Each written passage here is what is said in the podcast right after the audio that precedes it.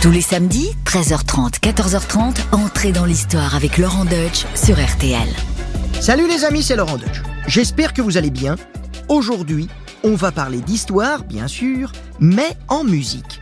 Car l'homme dont il s'agit est un grand compositeur. C'est même sans doute le plus grand compositeur de tous les temps, du moins le plus emblématique, mais aussi le plus énigmatique. Enfant prodige ultra précoce, biberonné aux gammes dès le plus jeune âge, virtuose sur le clavecin, l'orgue, le violon, compositeur génial d'opéra, de concertos, de symphonies, de sérénades ou de sonates, il a marqué l'histoire de la musique. Il a d'ailleurs marqué l'histoire tout court, en flattant nos oreilles et en imprimant dans nos cervelles des mélodies immédiatement reconnaissables, inoubliables, immortelles. Mais ce compositeur hors pair était aussi un homme insaisissable, entre grandeur et décadence, rebelle avec ses employeurs, frivole avec ses dames, vulgaire de son propre aveu, initié à la franc-maçonnerie. Un homme au destin tragique, mort à seulement 35 ans, dans le plus grand dénuement, après avoir brûlé la chandelle par les deux bouts et nous avoir légué près de 900 œuvres. Ce monument de la musique, c'est bien sûr Mozart. Il trône au panthéon des grands compositeurs avec Haydn, Beethoven, Schubert, Vivaldi et tant d'autres. Alors Mozart, sa vie, son œuvre, c'est parti pour un récit au rythme de ses chefs-d'œuvre avec de belles anecdotes à la clé, clé de sol bien sûr. Envoyez les violons et montez le son. Entrez dans l'histoire sur RTL. RTL, entrez dans l'histoire. Avec Laurent Deutsch.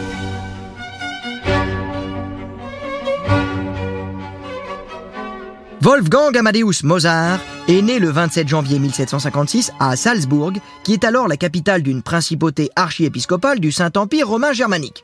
Son père, Léopold Mozart, n'est pas n'importe qui. C'est un violoniste qui a une certaine notoriété, puisqu'il occupe la fonction de vice-maître de chapelle à la cour du prince-archevêque de Salzbourg. Wolfgang est le fils cadet d'une famille de sept enfants qui vont tous mourir en bas âge, sauf Maria Anna, surnommée Nanerl, et lui-même. Papa Léopold est un excellent pédagogue qui nourrit de grandes ambitions pour ses enfants, en particulier pour le petit Wolfgang, qui montre des dons exceptionnels pour la musique dès l'âge de 3 ans. D'abord, il a une mémoire phénoménale et l'oreille absolue, c'est-à-dire qu'il est capable de reconnaître les notes à l'oreille dès la première écoute. Un jour, son père reçoit un ami violoniste, et lorsqu'il revient le lendemain, le petit Wolfgang, haut comme trois pommes, lui fait remarquer que son violon est accordé un quart de ton plus bas que la veille. Un quart de ton. Ah, je peux vous dire qu'il faut avoir Louis fine. Autant dire que pour lui, le solfège est un jeu d'enfant. Il apprend à déchiffrer les partitions à prima vista, c'est-à-dire au premier coup d'œil, avant même de savoir lire, écrire ou compter. Ses petits doigts glissent sur le clavecin avec une facilité déconcertante. Léopold comprend vite que son fils est plus que doué, il est prodigieux.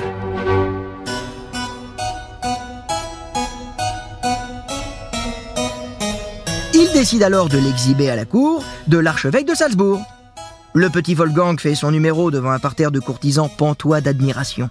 Il joue du clavecin les yeux bandés, avec seulement deux doigts, et d'autres épreuves qui prouvent sa dextérité et sa mémoire auditive exceptionnelle. Le 13 octobre 1762, à l'âge de 6 ans, il se produit à la cour impériale de Vienne devant l'impératrice d'Autriche Marie-Thérèse au château de Schönbrunn. Une anecdote fameuse veut que le petit Mozart, en quittant son clavecin, ait glissé et se soit étalé de tout son long pour finir au pied d'une jolie petite archiduchesse, promise à un grand avenir, une certaine Marie-Antoinette. Elle lui tend la main pour l'aider à se relever, et ébloui par sa beauté, il lui aurait dit spontanément Plus tard, je vous épouserai. Sacré Wolfgang, fallait quand même être culotté. Et là, on identifie un trait de sa personnalité assez caractéristique, sa franchise, mais aussi son sens de l'humour et sa liberté de ton, même face aux grands de ce monde. Malheureusement, ça, plus tard, ça lui jouera des tours. Certaines mauvaises langues disent que Léopold mène ses enfants à la baguette, en particulier avec son garçonnet, qu'il exhibe comme un petit singe savant au lieu de le laisser jouer en toute insouciance. Et il est vrai, Léopold fait tout pour cultiver le génie de son rejeton, mais c'est un père aimant et protecteur envers son petit Mozart, qui n'a d'ailleurs pas besoin d'être forcé pour faire ses gammes. Au contraire, il adore ça. On raconte même qu'il faut parfois l'arracher à son clavecin pour aller souper ou aller au lit. Et puis, le petit Wolfgang lui-même veut aller plus vite que la musique. Il brûle toutes les étapes sans qu'on lui demande, avec une précocité hallucinante. À l'âge de 6 ans seulement, il compose déjà ses premières œuvres, des menuets à 6 ans. Vous imaginez ça? Moi, à 6 ans, je jouais à la baballe et je regardais le club Dorothée, pas plus. Mais non, lui, il compose déjà, en disant ces phrases magnifiques comme euh, Je cherche les notes qui s'aiment. C'est pas mignon ça, à 6 ans. À 8 ans, il compose sa première symphonie. À 11 ans, sa première œuvre scénique, Apollo et Hyacinthus. Et à 14 ans, son premier opéra, Mithridate. Oui, là, on n'est plus dans la précocité, on est carrément dans le miraculeux. Et pourtant, le meilleur est à venir. Mozart n'a que 10 ans quand son père entreprend de lui faire faire, à lui et à sa sœur Nanerle, une grande tournée des cours européennes. Un long périple qui le conduit à Munich, Francfort, Bruxelles, Londres et Paris. Mozart découvre alors les fastes du château de Versailles sous le règne de Louis XV. Partout, il force l'admiration des princes et de la noblesse. Ballotté de capitale en capitale, ses voyages lui permettent aussi d'enrichir sa science de la musique et de découvrir les nouvelles technologies, comme celle du pianoforte, qui, à la différence du clavecin, frappe les cordes avec un petit marteau, ce qui permet de jouer sur la puissance et sur les nuances. En 1769, son père l'emmène en Italie faire le grand tour, ce voyage d'éducation très en vogue au XVIIIe siècle qui permet aux jeunes gentilshommes de découvrir la culture antique et d'approfondir les humanités gréco-latines. Mozart s'arrête notamment à Bologne, où l'Académie philharmonique, à l'unanimité, lui délivre le diplôme d'académicien, un signe honneur réservé en principe aux jeunes hommes de plus de 20 ans, alors que Mozart n'en a que 14. Puis, Léopold de Mozart et ses deux enfants s'arrêtent à Rome, où ils ont le privilège d'entendre le Miserere d'Allegri dans la chapelle Sixtine.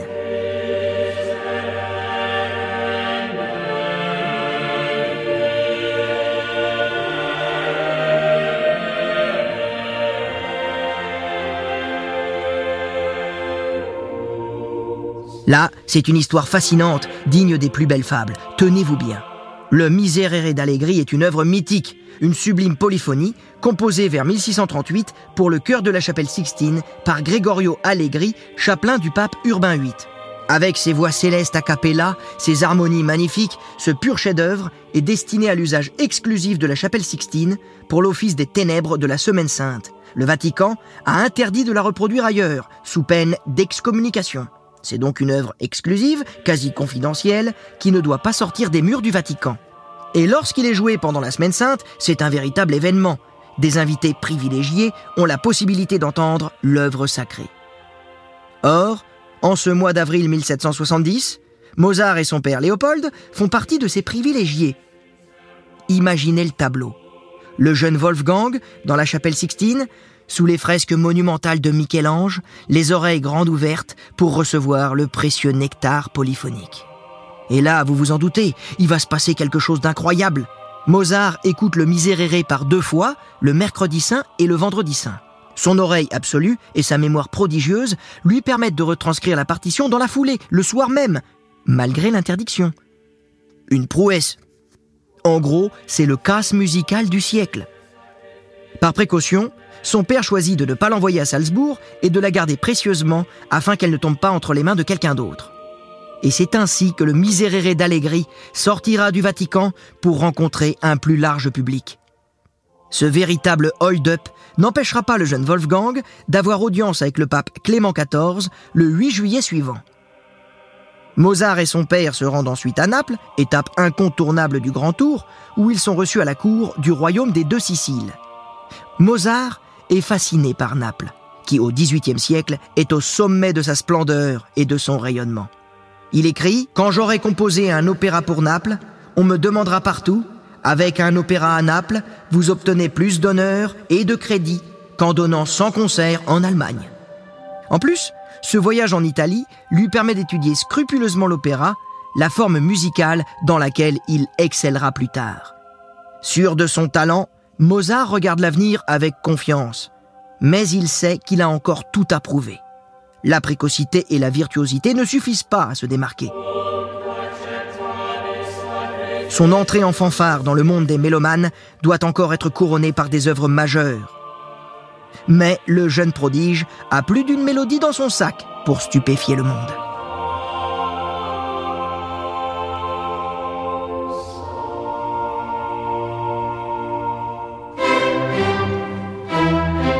De retour à Salzbourg, sa ville natale, le jeune Mozart, âgé de 18 ans, se met au service du prince archevêque Coloredo.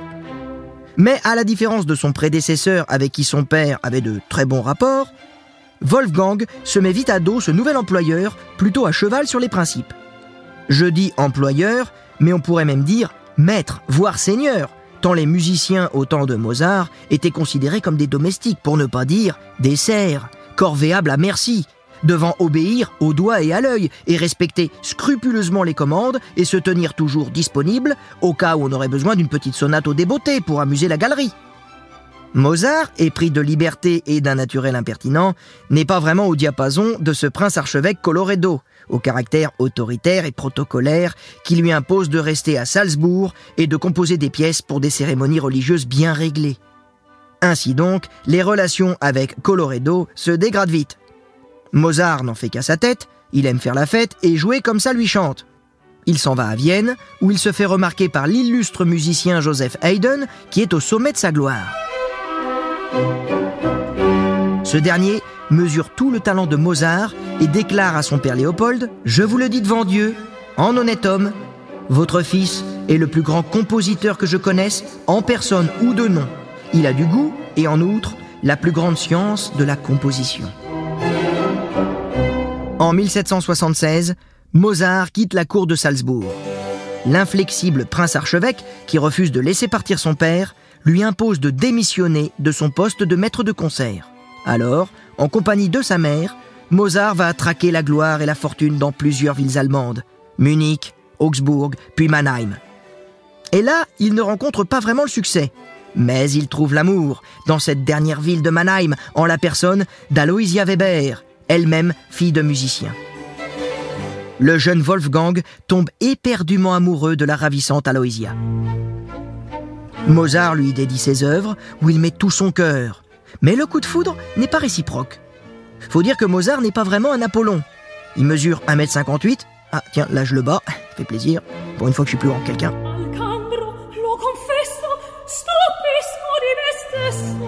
En plus, il porte sur le visage les cicatrices de la petite vérole qu'il a eue enfant, un visage marqué par un nez proéminent et des yeux un tantinet globuleux. On comprend pourquoi Aloysia repousse donc les avances du galant. Mais, coup de bol, elle a trois sœurs. Mozart va donc pouvoir tenter sa chance avec l'une d'elles, à savoir Constance Weber. Mais avant de songer à se marier, Mozart doit se faire une situation car ses finances commencent à battre de l'aile. Alors, il met le cap sur Paris, où il cherche des appuis. Mais la greffe ne prend pas non plus dans la ville lumière. Décidément, Mozart peine à se faire un nom. Il ne trouve pas de poste à la hauteur de ses ambitions. Il donne des leçons de musique à des jeunes nobles pour faire bouillir la marmite, leçons qu'il a d'ailleurs du mal à se faire payer par des nobles qui le traitent avec condescendance. Et Mozart en gardera une certaine aversion pour les aristocrates. Ces pauvres gens sont tellement loin de nous qu'ils chient du marbre, aurait-il dit un jour. Et son séjour parisien est d'autant plus morne que sa mère tombe malade et décède pendant l'été 1778. Elle est enterrée dans l'église Saint-Eustache, dans le quartier des Halles, à Paris. Mozart rentre à Salzbourg sans tambour ni trompette, où il retrouve son ancien poste de maître de concert auprès du tyrannique prince archevêque Coloredo, avec qui les relations continuent de s'envenimer. D'ailleurs, l'archevêque le traite publiquement de voyou, crétin, avant de le congédier avec ces mots cinglants Qu'il parte, je n'ai pas besoin de lui. Désormais débarrassé de l'autorité de son père et de son employeur, Mozart commence une vie de musicien freelance. C'est l'un des tout premiers musiciens à oser s'émanciper d'un employeur unique pour vivre de sa plume de compositeur. Reste maintenant à se forger une notoriété à Vienne.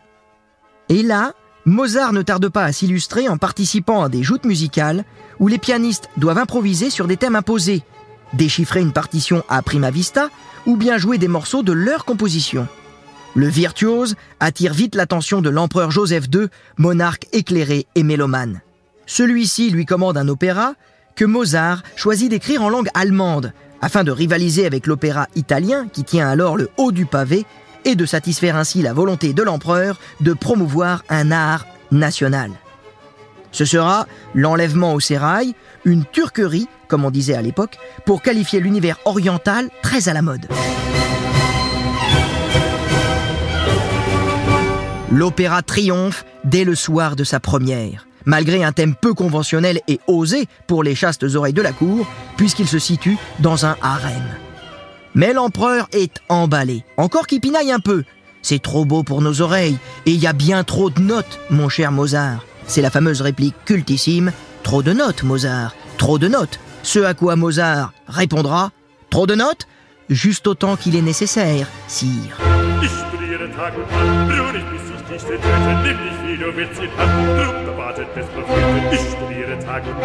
Ainsi, l'enlèvement au sérail sera l'opéra de Mozart le plus joué à Vienne. Fort de ce premier grand succès, Mozart peut songer plus sereinement à ses affaires de cœur. Car on l'a dit, il a fait la connaissance de Constance Weber, la troisième sœur de son premier amour déçu, Aloysia. Mozart et Constance se marient donc le 4 août 1782 dans une chapelle de la cathédrale Saint-Étienne de Vienne, aux grandes dames de Léopold de Mozart, qui ne voit pas cette union d'un bon oeil. Mais Mozart, il s'en fout. Il s'est passé de son consentement, et oui, il était très rock'n'roll, ce qui est assez curieux pour un mec qui joue du classique. Et comme tous les mecs rock'n'roll, Mozart, il est plus cigale que fourmi. Adorable cette perruque, une petite merveille. Elle vous va mieux que tout, d'une élégance. L'autre, s'il vous plaît. Voilà, monsieur, elle vous plaira tout autant. Il dilapide tout ce qu'il gagne à une vitesse vertigineuse. Mais Mozart, il s'en fiche, il a confiance en l'avenir, sa carrière est en plein élan, et à l'aube de cette décennie 1780, va venir le temps de ces grands Autant des chefs dorures et des falbalas, les marquis frivoles et les marquises au fréminois. Pour un menuet timide, esquissait trois petits pas. Grâce aux envolées, vieux airs du passé, clavecin fragile aux résonances d'autrefois, un gosse à perruque blanche a fait danser tous ces gens-là. Cha-cha-cha, cha-cha-cha, c'est votre vieille marche turque. Cha-cha-cha, cha-cha-cha, venez marquise, écoutez ça. À partir de 1785, Mozart entre dans son âge d'or et pond des chefs-d'œuvre en rafale. Allez-vous les copains à notre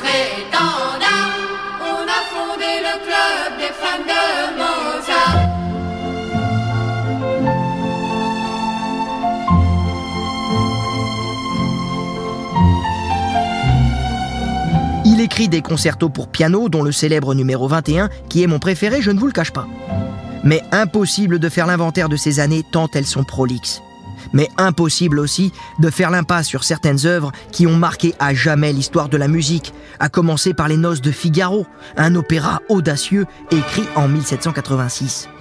Pourquoi audacieux? D'abord par son thème. Puisqu'il est basé sur l'œuvre de Beaumarchais, Le mariage de Figaro, une comédie en cinq actes qui dénonce les privilèges archaïques de la noblesse.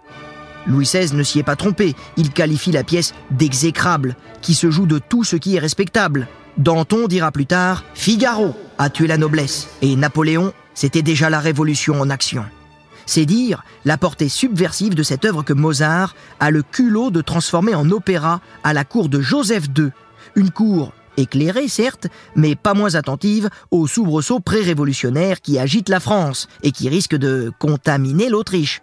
D'autant plus qu'il faudrait pas oublier la petite sœur de l'empereur, Marie-Antoinette, qui est devenue reine de France et qui commence à en faire les frais de cette ambiance euh, révolutionnaire. D'ailleurs, l'opéra de Mozart est achevé seulement quelques mois après la fameuse affaire du collier. Vous savez, on en a déjà parlé dans une émission sur Marie-Antoinette, d'entrer dans l'histoire, cette fameuse affaire qui a éclaboussé la reine de France et qui constitue, selon Mirabeau, le prélude de la Révolution. Joseph II avait même interdit la représentation de la pièce de Beaumarchais au théâtre de Vienne. Mais il s'est laissé convaincre par le projet de Mozart, bien défendu par le librettiste Lorenzo da Ponte, poète impérial bien en cours.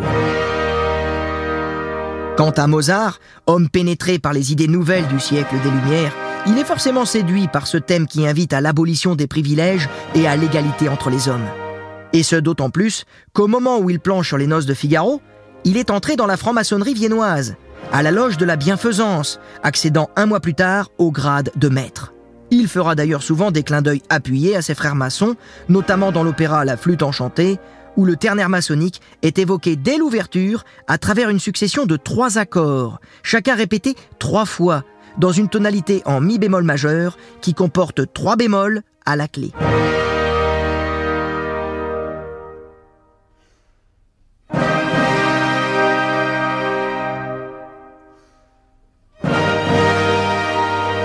Mais revenons-en aux noces de Figaro. La commande est donc passée.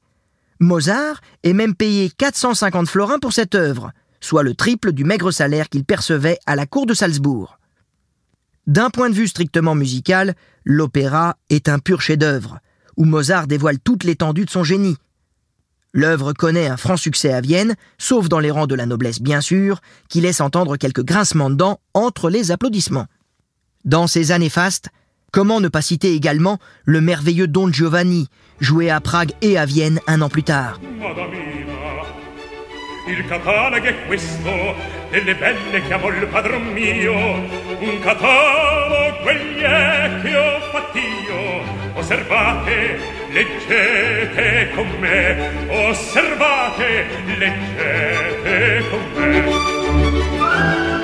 Mozart a mis tout son cœur dans cet opéra qui reprend le thème mythique de Don Juan, donc celui d'un homme libertin vivant pour les plaisirs de la vie et rejetant les contraintes sociales, morales, religieuses, avant d'être plongé dans les enfers.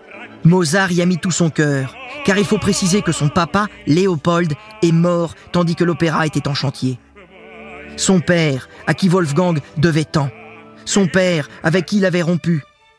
Mozart est bouleversé par cette disparition qui influence sans doute son écriture et qui semble planer sur l'œuvre comme un spectre. Car comment ne pas identifier la figure de Léopold lorsque la statue du commandeur revient d'outre-tombe rappeler ses péchés à Don Giovanni et lui demander de se repentir? Pour vous en convaincre, écoutez la scène Don Giovanni à Cenarteco où le commandeur fait son entrée fracassante. C'est à vous hérisser les poils tant la musique enrobe de puissance cet ultime face-à-face. Don Giovanni est un chef-d'œuvre absolu, mais il ne rencontre pas le succès escompté par le compositeur. Si l'opéra est acclamé à Prague lors de sa première représentation, les Viennois lui réservent un accueil plutôt frileux. Après la première à Vienne, en effet, l'empereur Joseph II lui dit Je crains que cette œuvre ne soit trop dure pour les dents de mes Viennois. Ce à quoi Mozart a répondu avec sa verve habituelle Ce n'est pas grave, sire. Laissez-leur le temps de mâcher. L'œuvre ne sera rejouée que 15 fois dans l'année 1788 ce qui est un échec cuisant pour Mozart, qui a travaillé d'arrache-pied dessus pendant des mois.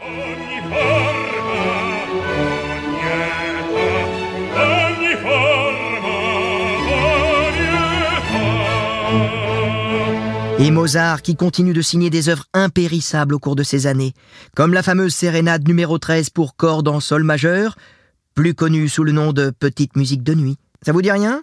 Et si je vous la fredonne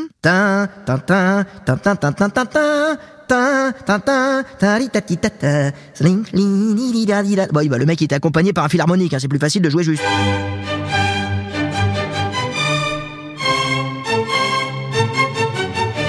Y a pas à dire, la petite musique de nuit, ça pète. Du coup, Joseph II nomme Mozart musicien de la chambre impériale et royale avec un salaire annuel confortable de 800 florins. Là, il a de quoi se mettre à l'abri.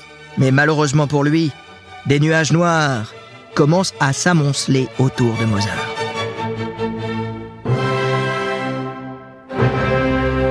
À la fin des années 1780, les opéras de Mozart ne rencontrent pas un franc succès, la cour préférant l'opéra napolitain. Face à ce dédain, le turbulent compositeur s'essaie alors à un nouveau genre, l'opéra bouffe, c'est-à-dire un opéra qui traite d'un sujet comique ou plus léger. Ce sera pour lui Così fan tutte. L'opéra est très applaudi lors de la première représentation, mais pas de peau, le décès de l'empereur Joseph II le 20 février 1790 entraîne la fermeture des théâtres pour cause de deuil, un peu comme pendant le Covid, vous vous rappelez? Du coup, Mozart, il a du temps, hein. Il a le temps de bosser, il s'attelle alors à la flûte enchantée, un étrange opéra maçonnique dont je vous ai parlé un peu plus tôt. Et cette fois, le succès est au rendez-vous avec une centaine de représentations malgré un nouvel empereur, Léopold II, plutôt hostile aux francs-maçons. C'est dans cet opéra qu'on peut entendre le célèbre air de la Reine de la Nuit que tout le monde connaît, hein, avec ses ébouriffantes vocalises au perché qu'on a tous essayé de placer.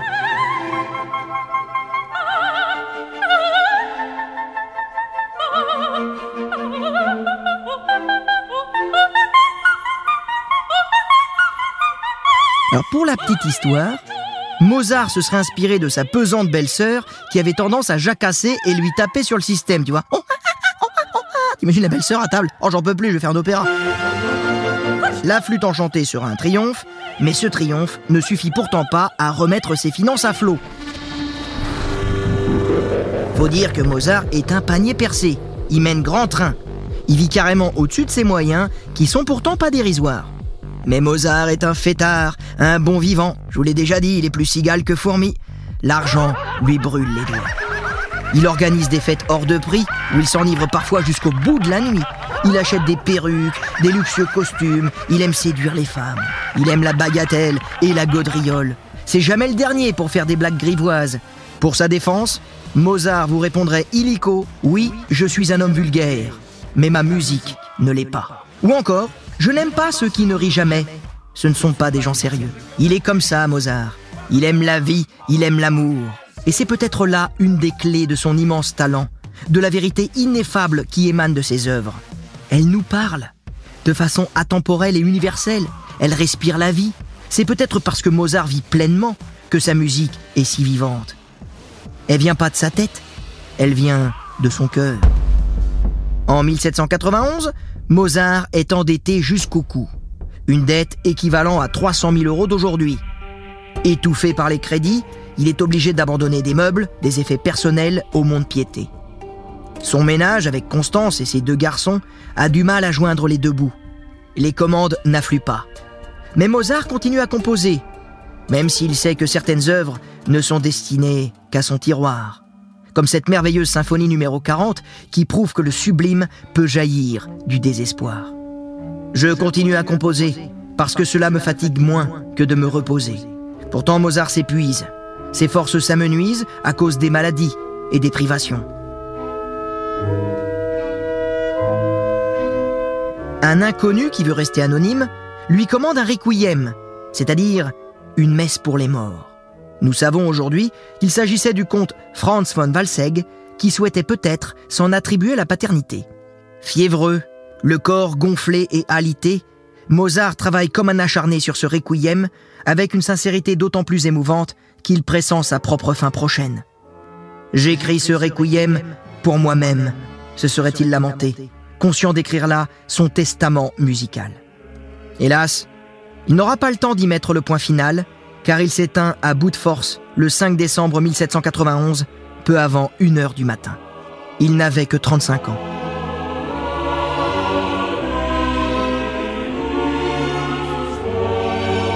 À la demande de son épouse Constance, c'est l'un de ses trois élèves, Franz Xavier Sussmayer, qui est chargé de finir le travail. Mais on suppose aujourd'hui que l'essentiel est bien de Mozart, même des parties qui ne sont pas de sa main. En fait, Mozart aurait tout simplement dicté à son élève, quand il n'avait plus la force d'écrire lui-même, de le faire à sa place.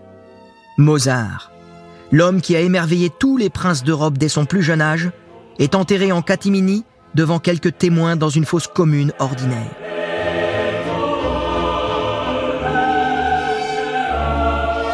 Mais si l'homme, Mozart, est retourné à la poussière, son œuvre l'a fait entrer dans l'éternité.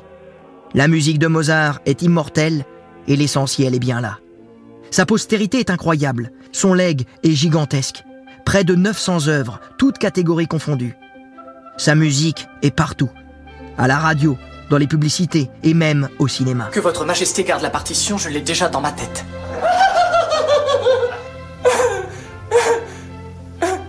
On pense bien sûr à l'excellent film de Miloš Forman, Amadeus. Peter Schaffer en a fait une adaptation au théâtre. Et je l'ai joué avec l'immense Jean Pia. J'ai une petite anecdote amusante, c'est que donc j'ai tout joué de Mozart, hein. j'ai fait toute sa vie, mais j'ai pas joué sa musique.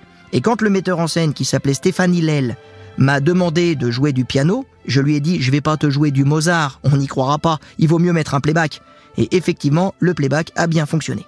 Et puisqu'on est dans le théâtre, Écoutez plutôt ce que Sacha Guitry disait de lui. Au privilège du génie, lorsqu'on vient d'entendre un morceau de Mozart, le silence qui lui succède est encore de lui. Alors, place au silence, je vous laisse en compagnie de Mozart. Entrez dans l'histoire. Laurent Deutsch sur RTL. Ah, Mozart, trop de notes, comme disait l'empereur. En tout cas, on va pas se lasser d'en reparler encore de Mozart parce que j'ai la chance d'avoir à mes côtés Thierry Geffrotin, qui est journaliste musicien et auteur de Mozart pour les nuls chez First Edition. Bonjour Thierry. Bonjour Laurent. Alors, Mozart et Paris, parce que c'est deux thèmes qui me plaisent beaucoup. En plus, moi j'ai joué Mozart à Paris, mais euh, j'ai déchanté quand j'ai appris que Mozart détestait Paris. Bah ça s'est mal passé en effet. Alors il détestait Paris parce que la ville était selon lui sale, trop chère, mais surtout il détestait les Parisiens qui ne comprenaient rien à sa musique. À l'époque c'était surtout la musique italienne qu'on aimait à, à, Paris. Et puis on va pas charger euh, Paris et les Parisiens et les Français qui avaient une langue du diable, disait-il. C'est que lui n'était pas tellement facile à vivre et plutôt que d'entrer de, euh, en courbant un peu les chines comme il aurait dû le faire, euh, il avait une certaine estime de lui. Quand il est arrivé en 1770 18 à 22 ans, les Parisiens gardaient euh, l'image du petit enfant qui était venu 15 ans plus tôt, en 1763, un gamin mignon qui jouait du clavecin, qui époustouflait tout le monde. Il arrive à 22 ans, c'est autre chose. Oui, il n'a pas les mêmes prétentions, il n'a pas les mêmes envies. Voilà, il vient à Paris pour gagner beaucoup d'argent, pour trouver un emploi stable, et il ne gagnera pas beaucoup d'argent et il ne trouvera pas d'emploi stable à Paris. Et oui, il ne trouvera pas d'emploi stable à Paris parce qu'il était complètement ingérable. C'était un fou, Mozart. Alors fou peut-être pas. Je pense que comme toujours, la vérité est au milieu, c'est-à-dire qu'il n'est pas facile à vivre, mais l'accueil qui lui est réservé, notamment par l'aristocratie euh, française, bah, on, pourrait s'attendre à mieux. La barrière de la langue aussi n'a pas aidé. Et puis euh, la musique française, pour lui, c'est de la sous-musique. L'opéra, c'est italien par euh, nature. quand il est arrivé, le baron Grimm, qui s'était occupé de toute la famille lors du premier séjour, lorsque Mozart avait 7 ans, Mozart pensait que Grimm allait l'aider. Au début, il l'a aidé, mais il s'est rendu compte qu'il était ingérable, Mozart, et il y a une célèbre lettre où le baron Grimm écrit à Léopold Mozart, le père, et il dit « Je voudrais, à votre fils, moitié moins de talent et le double d'entre-gens ». Je trouve que c'est une jolie formule pour dire que c'était un génie, mais c'était humainement de quelqu'un compliqué. difficile, difficile à gérer. et difficile. Donc, euh, sa venue à Paris, c'était presque pour faire plaisir à son père, mais il a sans doute pas mis toutes les chances de son côté pour réussir. D'accord. Et en plus, malheureusement, c'est là où il va perdre sa maman. Donc là, c'est ça, oui, c'est un drame sur le gâteau. C'est un drame pour lui. Alors, on a souvent, avec le film de Miloš Forman, qui est un très beau film, hein, Amadeus, on a l'image d'un espèce de débulon, voilà, qui, qui rit euh, euh, dans les aigus, alors qu'en fait, c'est quelqu'un de très réfléchi. Et après cet épisode douloureux, après la mort de sa mère, il ne revient plus à Paris. Non, plus jamais. En fait, il sera venu deux fois, une fois avec toute sa famille, avec sa sœur. On oublie toujours euh, Naner, la, grande sœur, hein, qui a 5 ans de plus que lui, en 1763. C'est toute la famille qui vient à Paris, qui est présentée à la cour de Louis XV.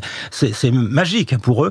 Et puis, euh, bah, il y a ce séjour en 1778, et il ne reviendra jamais. Thierry Geffrotin, j'aimerais qu'on évoque un grand mystère, à savoir la, la, mort de Mozart et surtout sa dernière œuvre, le fameux Requiem que, que tout le monde connaît. Est-ce que c'est de Mozart ou alors c'est quelque chose qui a été terminé et c'est pas lui finalement euh, qui est l'auteur de ce génial morceau? Alors il y a une toute petite partie achevée, orchestrée, euh, vraiment c'est le début du Requiem.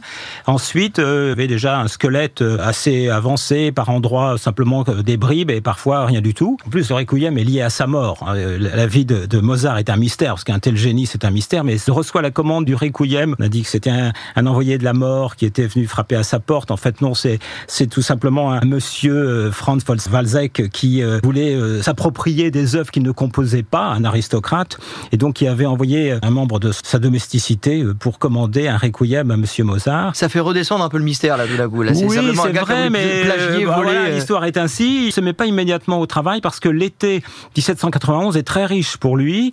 Euh, il va composer euh, la flûte enchantée, le concerto pour clarinette, et c'est bien quand il meurt, le requiem n'est pas achevé. Madame Mozart, qui se retrouve avec beaucoup de dettes, elle se dit il faut quand même que je récupère de l'argent, donc elle va demander à plusieurs personnes s'ils acceptent de terminer le requiem. Certaines refusent et finalement c'est Zussmayer qui est choisi parce qu'il a la même graphie quasiment que, que Mozart. C'est quelqu'un qui est au plus près de, de, Mozart. va faire des emprunts, des choses qui, qui sont déjà bien bien écrites, bien terminées. Il les réutilise.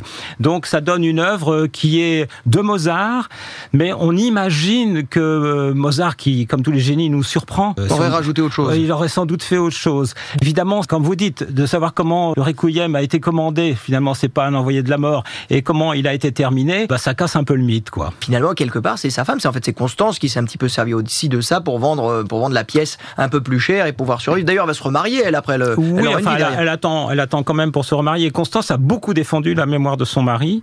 Euh, elle s'est battue pour avoir, on dirait aujourd'hui une pension de reversion parce qu'il était euh, Mozart euh, musicien, euh, Kammer Musicus, euh, musicien de la chambre euh, impériale, et il touchait euh, pas mal d'argent pour ça, pour écrire. euh, Mais alors peu- pourquoi pour pas, pas de plaque, pas de plaque, pas de monument commémoratif, rien du tout quoi, de la chaux dans une fosse alors, commune non, quoi, alors ça, alors ça aussi, c'est une espèce de, de légende qui court. En fait, c'est pas une fosse commune, c'est un caveau collectif.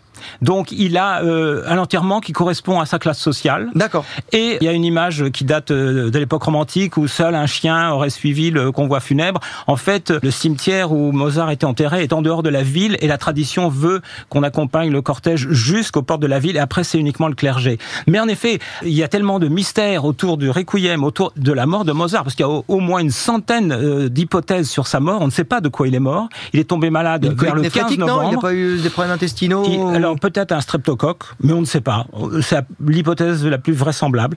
Il tombe malade le 15 novembre et il meurt le 5 décembre, ce qui est quand même euh, fulgurant. Merci beaucoup Thierry Ben, C'était Geffrotin. un plaisir, Laurent. Et voilà, c'est fini pour aujourd'hui. Mais n'hésitez pas à retrouver d'autres épisodes d'entrée dans l'histoire sur le site rtl.fr et sur notre application. Et quant à moi, je vous retrouve la semaine prochaine pour d'autres surprises, d'autres aventures, d'autres personnages incroyables. En attendant, portez-vous bien et n'hésitez pas à vous abonner.